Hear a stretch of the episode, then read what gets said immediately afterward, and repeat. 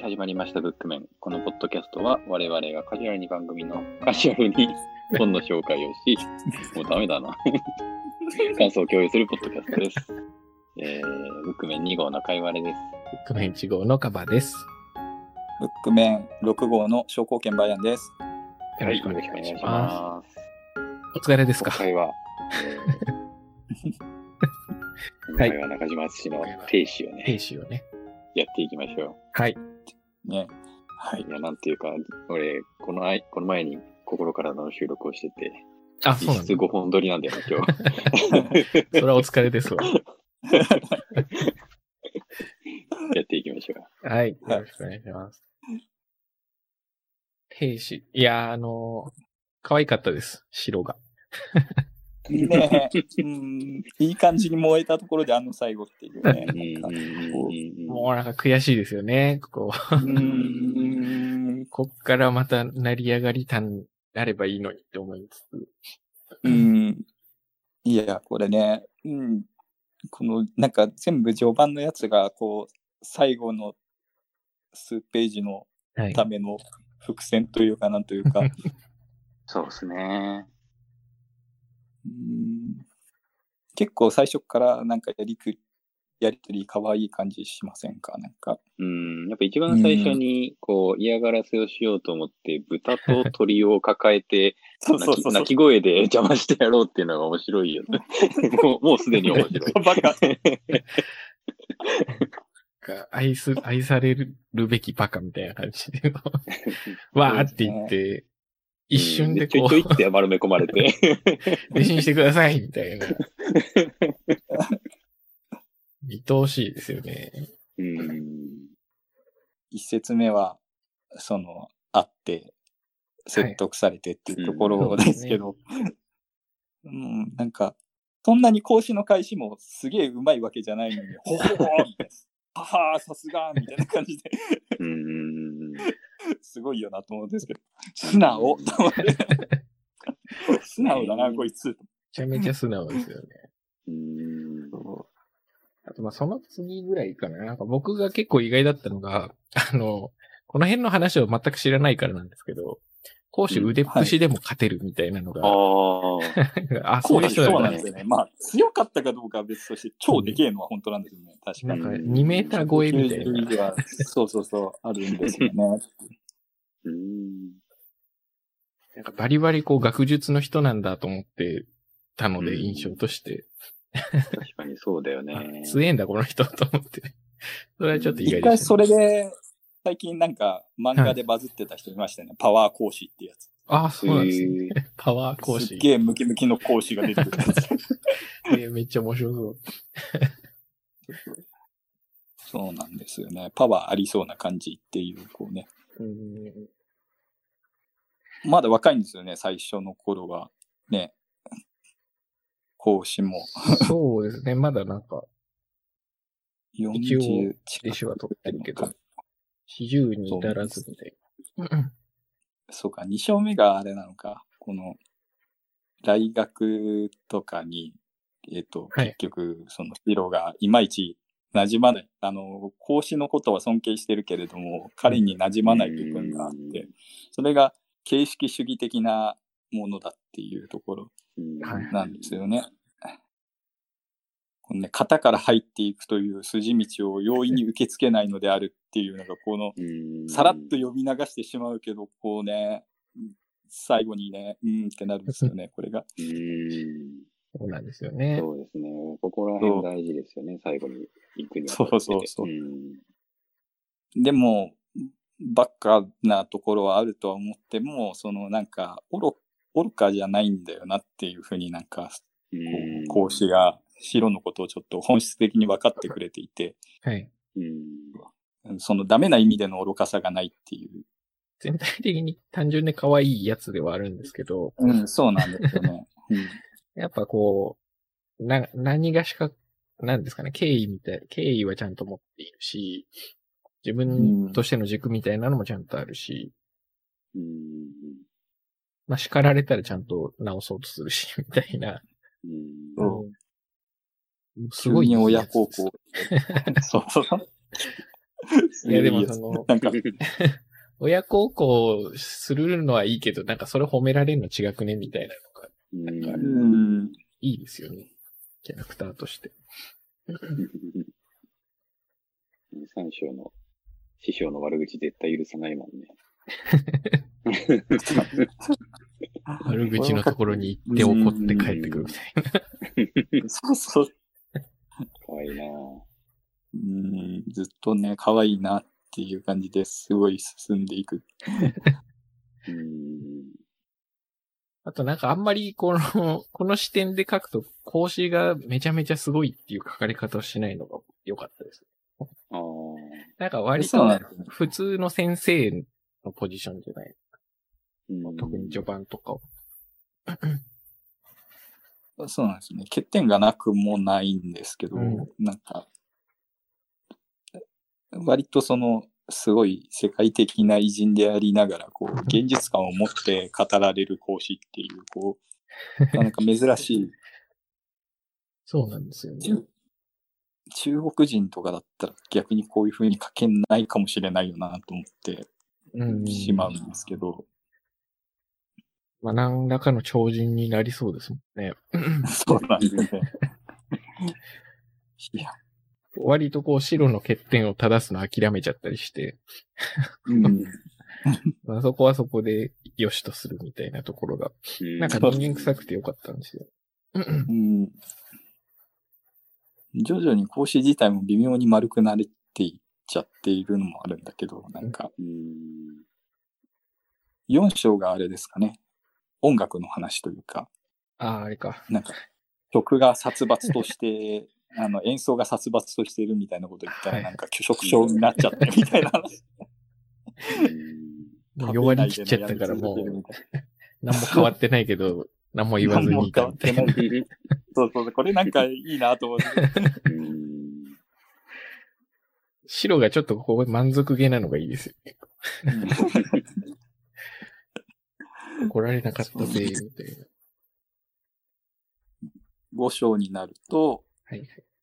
反論、弟子に、弟子っていうか師匠に反論する白とか、そういったなんか話とか、あと、白にとって譲れないとことは何なのかみたいな話。そうですね。うん。まあ、白もで、これがなんか、ちょっとやばそうな感じがするんですよね。なんか、これ、あ これなんか、こう、いい美点ではあるんだけれど、なんか、後々災いを生んでしまいそうな。まあ、若干こう、フラグじみてますよね。そうそうそうそうそう。生を求めてもって人を害するなく、身を殺してもって人をなすであり、みたいな。そうそう まさに、うん、なんか、未来を予感させてしまう、なんか、そういう、そういうところにこう魅力を感じる人となりですよ、みたいなところ。で、6番では、えっ、と、6章では、えっ、と、政治がだんだん世界でやばくなって。いっていて、っていう話で、で、まあ、講師自体が政治家として結構頑張っていくっていうはい。話で、まあ、ここちょっと僕からすると意外なことで、孔子って政治関わってたんだって、ここで初めて思いましたね。なかなかね、結構過激なこともしたりはいし。てね、ああ、そうなんですか。この辺の話、でもあれですよね、僕もちゃんと論語とか読んだことないけど、こういうのなんか、エピソード拾ってうまくまとめてるの大変なんだろうなと思いながら、こう、書き手の人としては思うんですけど、多分個別エピソードとしてポンポンポンって置いてあって、多分繋がった形じゃないんじゃないかなって思ってるんですよ、これ。あーこのなるほあどあ。で、時系列がまとめるの大変だったろうなとかちょっと思いながらも。なるほど。そうか、歴史小説ってなると、そこを、こう、もう一回自分なりに噛み砕かないといけないですね。うん、この時この人はこうしてて、うんで、一方この時には、この国はこうなっててみたいなのが多分あるはずなんで、いやー、絶対無理だな、それは。辻褄合わなくなりそう。そうなんですよね。結構難しい。あの、この美女軍団の話とか確か本当にあった話だなと思いながら。う。うんん。なんか結局、ハニートラップなんだなって思っちゃいましたね。そこはね、こう、年を経ても変わらない。そうですね。ねハニートラップ、孫子にも出てきますもんね。ハニートラップ使えるぜ。なんか中国の歴史ものってそういう話多い気がする。まあ、引っかかる人が多かったから作戦の一つとして得られるんでしょう。引っかかりすぎだろうと思うんですやばくね？みたいな。なんか日本の戦国武将ってこう、あるんでしょうけど、話としてはどっちかというと男色エピソードとかの気がしていて。引っかからないために男色の方にね、行っているからですね。そうですよね。うん別には。だからその辺、こう、対比的に面白いなって気はします。で、だんだんこの、いいことやってても、じゃが、栄って生が虐げられるとかっていうことについての怒りとか、うん そういう話とかが出てきて。で、講師たち、まあ、ちょっと全部追っていくと長そうだからあれですけど、旅に出ますというところで、で、だんだん、こう、終わりに近づいていくと、A の話になってきて、ちょっと意志薄弱な王様の話とかですでねね。婦人男子とか出てくると、あ、これは先に俺 A 記を読んでたんで、ああ、そうこれは、あれかひょっとしてあの事件とかに巻き込まれる話とかになってくるのかなとか思いながら、こう、うん。うん。この辺がやっまあぱこう、結局、キャラクター、キャラクターというか、人を知ってればもうちょっと、なんだろう、幅を持って楽しいんだろうなとは思いつつ。うん。そうですね。でもたこの竹の高いぶっきらぼうなじいさんっていう表現がすげえ笑ってしまったんですけど、そうかって、尊敬してない人からするとそんなもんなんだよな、きっと、と思って。パッと見て印象を問われたらそうなるのかもしれないですよね。で、結局追い出されちゃうという。はい。我今だとこう好む、色を好むがごときものを見ざるなりっていう、なんか、結構、これ確か結構有名ですよね。そうですね。なんかで聞いたことある気がします。で、結局、孔子っていうのは、あの、竜みたいなもんで、あ評判とかでは、すごいやってなっても、実際、連れてくると扱いに困っちゃう 残念な話で。それがね、なんかね、悲しみがありますよね、孔子。未だにすごい人として言われてるけど、その当時はみんな扱いに困っちゃったんだっていう、うんそうか、そうなるのかっていうね。まあ、一定以上、こう、なんだろう、力を持ってたり、すごい人だと、うん今の世でもそうなのかもしれないですけど、特になんか、あまりにも、なんだろう、考えがまっすまっすぐとかしっかりしすぎてる人だったりすると、政治利用も難しかったりするじゃないですか。そうなんですよね。そういう意味で、こう、いられてもみたいなところがあるのかもしれないですけどね。妥協しないところに価値があるのに、妥協しないと政策として用いることができないので、う んうん、そうすると確かにこういう風になっちゃうんだよなっていうので、うんえっ、と、色を好むように額を好む人がいないってやつ。あ確か、はいどっかで見たなと思ったんですけど、後部大停電で見ましたね。確か。引用されてた。うん、なんか、どっかで見たことあんなって今思い出してたんですけど。天人みたいな人に会うじゃないですか。うんうんうん、でも結局、その無駄だって分かってても、やんなきゃいけないことがあるんだっていう。無駄だって分かっててもっていうか、こう、ね、道がないからこそ、こう、道を解く必要があるんですっていう。はいはいはい、ありましたね。これなんかね、こうここで、この辺で多分白っていう人間が完成されるっていうか、う。うんん。うん、一発の人になったんだな、白がっていう感じがして。で、そっからはもうフラグを回収しに行く話になってって、だんだ。ん、ああ、そうなっていくのかっていう話。どんどんさらにフラグを立てつつフラグを回収していくっていう、こう、なんか、その辺の心の持ちようが結局若い頃から完成されても結局変わってなくて、譲れないところとして城の中にあって、っていうので、そっからそうだんだん城が独り立ちするっていうところに話がいってしまうという。うーん。まあ、独り立ちするって言ってももう50歳なんだけどな、城っていう。この時代で50って言ったら老人だろうと思うんですけどね。確かにそうですね。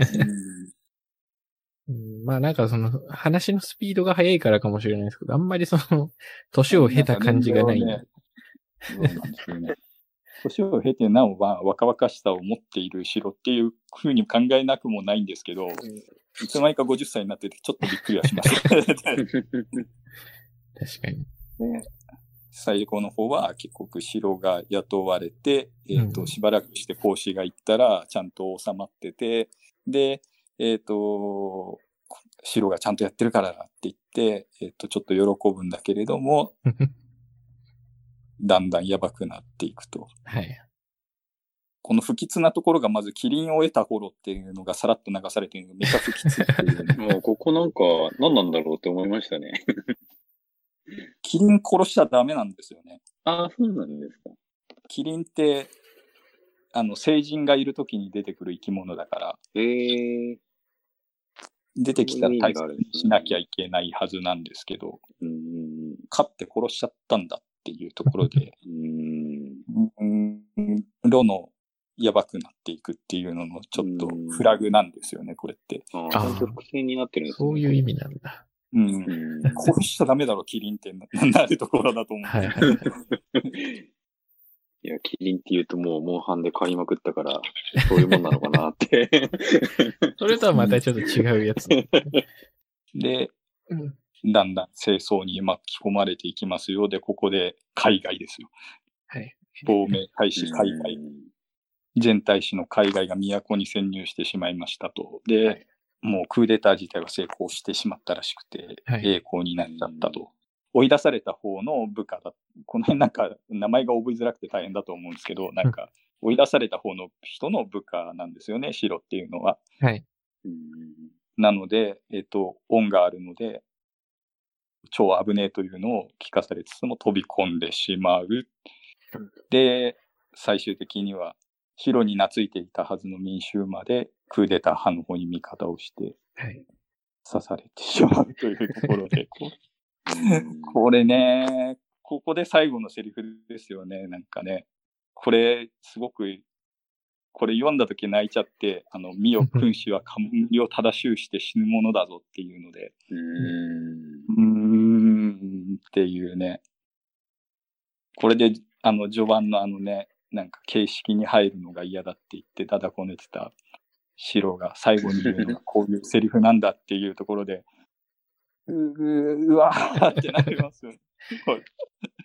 血まみれになりながら冠を拾う白っていう、こうね、うん孔子の反応を死ぬの分かってたよみたいな感じで言いながらも泣いちゃうし、そして、うん。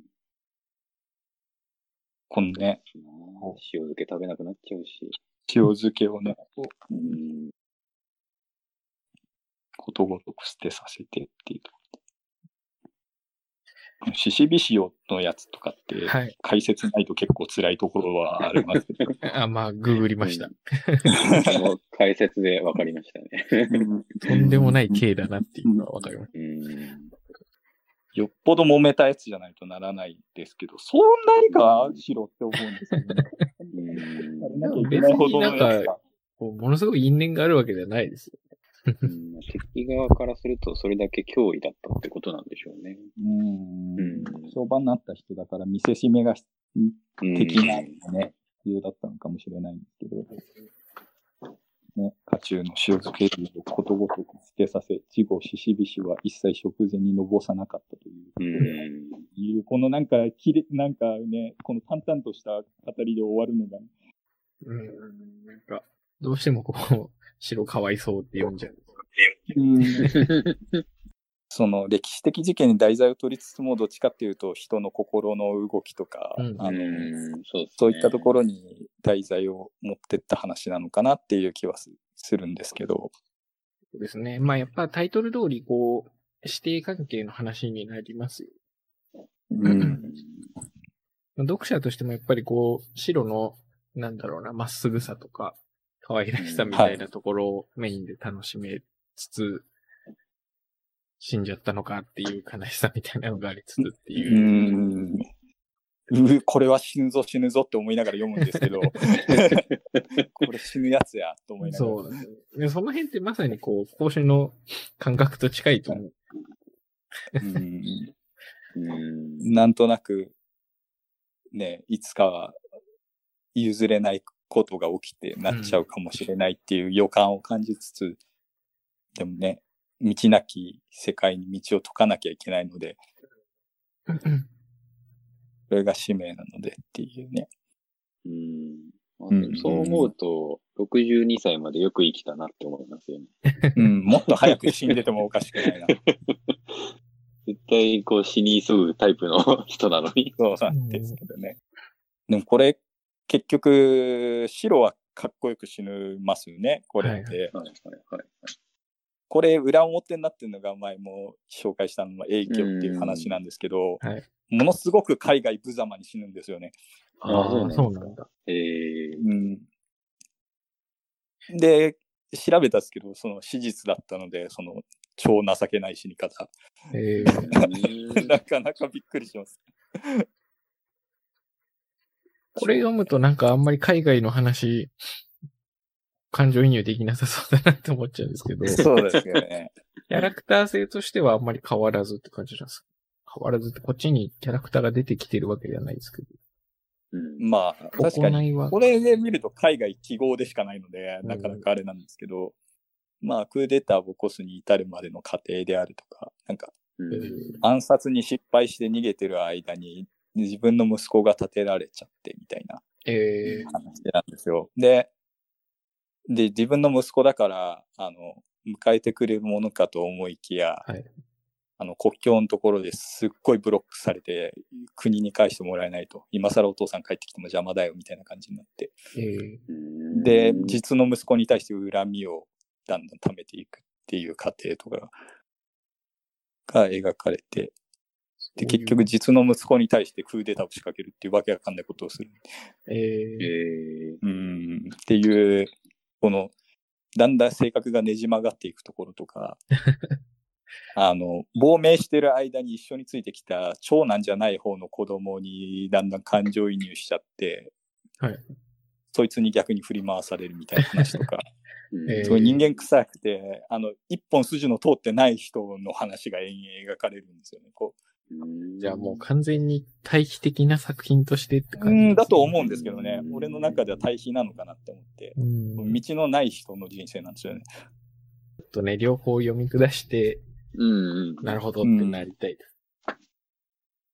なかなか、あ、でも知らない話も多分結構あると思うんで、うんまあ多分大部分がそうだと。うん 一回は面白く読めるかなと思って、あ、そうなるんだ、そうなるんだ、みたいな紹介じゃないですけど、なんかネタバレ会なのに、なんか淡々とやってしまって申し訳なかったんですけど、なんか、どこら辺、あれに残りました？印象に残りました？そう今回の話。まあ、1号から言うと、えーっとですね。まあ、やっぱり、どうしてもこう人の名前とかが覚えられないので、一個一個のエピソードっていうよりやっぱキャラクター性に魅力があるなっていう読み方になっちゃいましたね。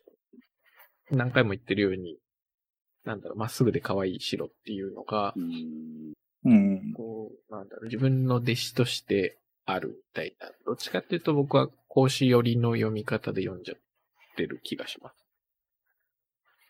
なんかね、どっちかっていうと、まあ、白よりもうん、格子に感情移入っていうか、そうですね。うん、そうですね、しがちかもしれない。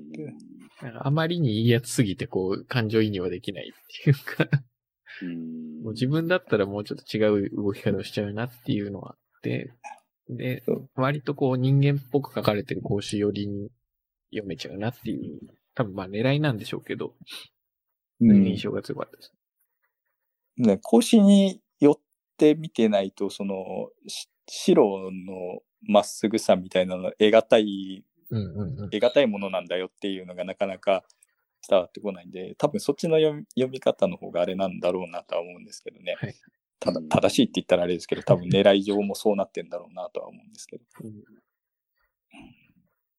読み手の感情がこう高まるというか、爆発させられるのがこの最後の、この一行のセリフってうわーってなるっていうのがすごくよくできてるなぁと思う。やっぱりハイライトに持ってくる感じが。うんそこに向けて、もう全部、全部全部の文章がそこに向けてになっちゃって、うん。そこ、盛り上げがうまいなってそうなんですよね。思っちゃいましたね。うん。全部そこまでの積み重ねなんですよね。そこに至るまでの。で、あとはレクイエムじゃないですか、もう。まあ、塩漬けの肉の壺を割るところはもうレクイエムなのでっていう。いやでもいい作品だったなね辛い気持ちにさせられますけど、うんどっちも辛い系だったのかな。まあ、だテイストの違う辛さなんですけどね、これなんか。うん。うんまあ、なんか、色合いは違いますよね。うん。悲しみの色合いは違うんだけど、悲しみ系の話だったの、どっちもっていうのがあって、はい中島敦のなんか話って、でもこれなんかストレートにこの悲しめたりする話って結構こいこいつかなっていう感じがあって、他はテイストかぶりの話はないので、うんうん、よ他のやつも読んでみていただけたらなという感じはしますね。うん名人伝とか全然違いますからね、なんかテイストが。うん弓の名手の話、名人伝。ホラーとかもありますしね。あーそうなんですか。へえホラーだと一コア系みたいな感じですけど、牛人ってやつが一コア系みたいな感じへえわけで、結構多様な作品を書いている中島敦の中から、あえてこう、まっすぐなやつを。切ない、切ない系の話、停止をはい紹介させて選ばれかという書かせていただきました。ありがとうございます。はい。いやー俺は一週間でこの2冊を急いで読んだから。辛い一週間だったね。しんどいし。いやーいい一週間だったな。天使はあれなんですよね。こう青空文庫で読むと最後に昭和18年2月っていうのが入るんですけど、うんはい。昭和18年かって思ってこうびっくりするんですよ。なんだろうな。文体は確かにちょっと古いんですけど、感覚としては割と今でも共通するというか、うん、うんそうだね。全然できるね。うん。のが、18年だと全然相当前で。古びないですよね。うん。この、はい。そこがちょっとびっくりしたっていうと変かもしれないですけど、7、80年感情の流れっていうのはあんま変わってないんだなっていうのが意外でしたね。うん最近の作品だと思って読んじゃったので。そうなんですよね。結構前の作家なんですよね。中島 思ったより前のなんだよなって思いこれ以上ね、前になってくるとね、文化になんか、こう根ざしたそうですね。対象文学とかになると、またちょっといるには。考え方がちょっと違いすぎて、みたいな感じになってしまう。文化が違うってなってしまう。なるほど。まあそんな中でもありのはあるですけどね、なんか通じるところはあったりするんで、うんうん全部が全部ついていけないというわけではないですけど、なんか、このあたりのやつってなんか、ギリちょうどいい感じだなと思いながら、そうですね。読めるなと、うんというわけで、はい。弟子でした。ありがとうございます。えっと、じゃあ、再度、兵庫県バイアンさんから、えーお知らせというか、コマーシャルの方をお願いいたします。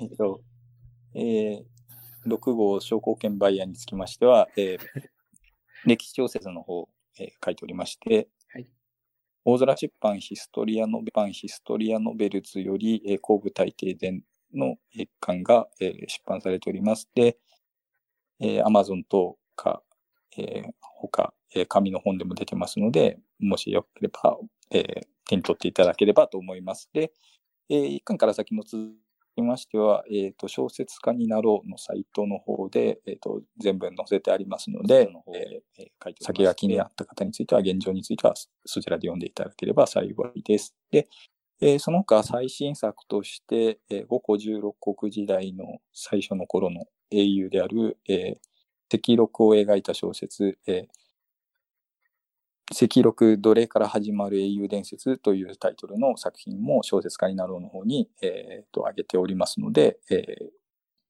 お読みいただければ幸いです。えーその他、あの、ポッドキャスト、バイアンガハラの戦いというやつをやっておりまして、えー私と八王の乱から五個十六国時代等にかけての、えーイラスト等を描いている絵師のバナナガハラさんと一緒にやっている番組で、えー五感の時代でありますとか、五個十六国時代の人物ごとにスポットを当てて毎週話をしていくという番組であります。えーちょっとマニアックな話題が結構ありますが、えー逆にここにしかないという話もありますので、えっと、聞いていただければ幸いです。というところでありました。えー、ポッドキャストブック面に関しましては、えー、Google 等でカタカナでブック面等で調べていただければ、もろもろ情報出てくると思いますので、お願いいたします。番組に対する感想等は、Twitter でカタカナでハッシュタグブック面でつぶやいていただければ補足しに参りますので、よろしくお願いします。まあ、バイアンさんは、こう、毎回感想いただいているので、今後も 本当ですよ。めちゃめちゃありがたいです。ずっとね、感想とかコメントいただいてて、うん大変ありがたいなと思ってるんですけど。うんこれからも、はい、ぜひ聞かせていただきたいなと思います。ぜひ、勝手にね、ナンバリングもこっちでしちゃったので、ブックメンの一員としてはい番組応援いただければありがたいなと思います。はいうんまた来てください。ありがとうございました。ぜひ。はい。以上で、停止、中島市長停止の感想会を終わりにしたいと思います。お疲れ様でした。お疲れ様でした。